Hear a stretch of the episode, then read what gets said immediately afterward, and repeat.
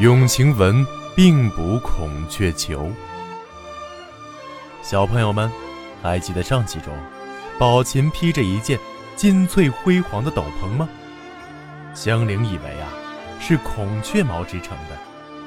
孔雀毛织成的斗篷究竟有多难织成，有多珍贵呢？竖起耳朵，一起认真听哦。袭人的母亲生了重病。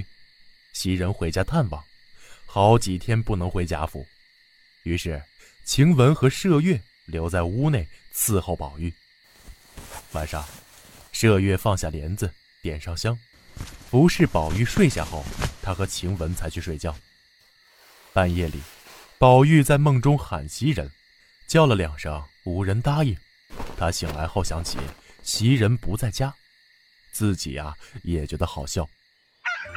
晴雯叫醒麝月，麝月忙起来给宝玉倒茶。之后，麝月说要到外面走走。晴雯呐想吓唬吓唬他，只穿了一件小袄，随后出了门。宝玉劝他：“哎，别出去，冻着可不是玩的。”晴雯摆摆手，出了屋门。忽然一阵微风吹过，只觉得凉气透骨。他不禁毛骨悚然，心中暗想：怪不得听人说，热身子不可被风吹。这一冷，果然厉害。就听见宝玉在屋内高喊：“麝月，晴雯出来了！”他连忙转身回屋，因为刚才一冷一热，晴雯不觉打了两个喷嚏。宝玉叹道：“怎么样，到底伤了风？”第二天起来，晴雯就有些鼻塞声重，还发烧咳嗽起来。宝玉请王大夫来给晴雯看了两次病，烧是退了些，可头还是疼，一直卧床不起。宝玉叫麝月拿来鼻烟给晴雯闻，晴雯闻了后连打了五六个喷嚏，顿时眼泪鼻涕齐流啊，呼吸果然顺畅了些。舅老爷快过生日了，这天一早，宝玉临出门前去给贾母请安。贾母说：“下雪了吗？”宝玉回答：“天阴着，还没下呢。”贾母对鸳鸯说：“把昨儿那一件孔雀毛的长衣拿给他。”宝玉接过一看，只见那长衣金翠辉煌，碧彩闪烁。与上次宝琴穿的野鸭毛做的那件不一样，贾母笑道：“这叫做雀金呐，是俄罗斯国用孔雀毛粘成线织成的。前几天那件野鸭子毛的给了你小妹妹，这件儿给你吧。”宝玉磕了一个头，便披在身上。贾母笑道：“你呀，先给你娘瞧瞧去，再走。”宝玉给王夫人看了后，又回到怡红院，给晴雯、麝月看，然后再回复贾母说：“太太看了，只说可惜了，叫我仔细穿，别糟蹋了。”贾母说：“就剩了这一件你糟蹋了就再没有了。”宝玉应了几个是。宝玉骑上马，出了角门，五六个随从簇拥着他走了。白天，晴雯跟小丫鬟生气，身体变得更加不舒服。晚上，宝玉回来了，一进门他就叹气跺脚。麝月忙问缘故，宝玉说：“今天老太太欢欢喜喜的给了这件褂子，谁知不小心后襟上烧了一块，幸亏天晚了，老太太太太没发现。”宝玉脱下来给麝月看，衣服上果真有指尖大的洞。麝月说。这肯定是手炉里的火蹦上的，没关系，赶快叫人悄悄拿出去，叫一个能干的织补匠人织上就行了。说着，就用包袱包了，叫一个婆子送出去，还说：“天亮以前赶回来，千万别让老太太太太知道。”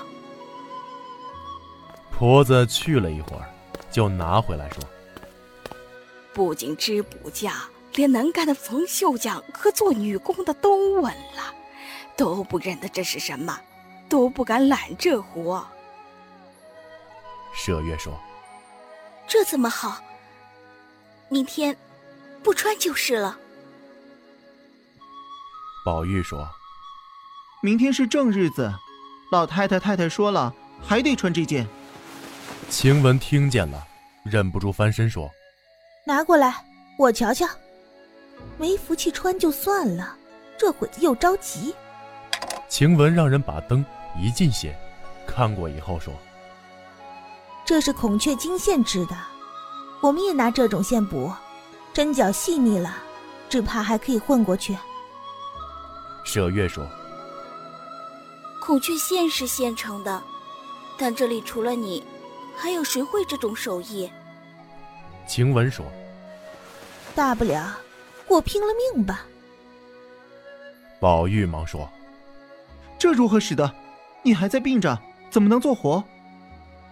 晴雯说：“不用你管，我自己知道。”他一面说，一面坐起来。挽挽头发，只觉得头重身轻，满眼金星乱蹦，实在是撑不住。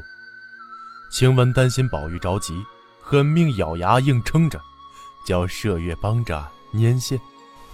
晴雯先将里子拆开，用竹弓绷在背面，再将破口四边用金刀刮得松松的，然后用针缝了两条，分出经纬，依照衣服上本来的纹路来回织补。他补两针就看一看，补不上三五针就趴在枕头上歇会儿。宝玉在一旁时不时的问：“要喝热水吗？”一会儿叫他歇歇，一会儿又拿出一件灰鼠斗篷替晴雯披在背上。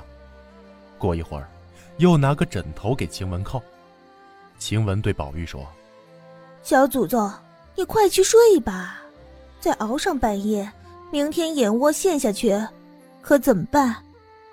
宝玉见他着急，只好胡乱睡下，但睡不着。听到自鸣钟敲了四下，晴雯才将孔雀球给补好。他还用小刷子慢慢的剔出绒毛来。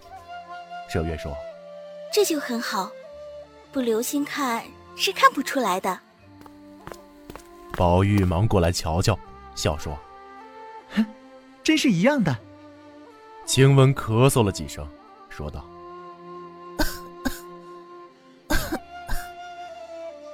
补是补了，到底不太像。我也做不动了。”唉。他哎呦了一声，就不由自主的睡下了。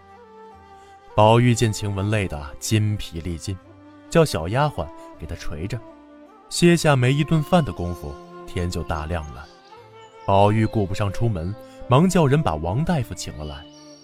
王大夫把了把脉，说晴雯是伤了神，开了药方，便叫人去熬药。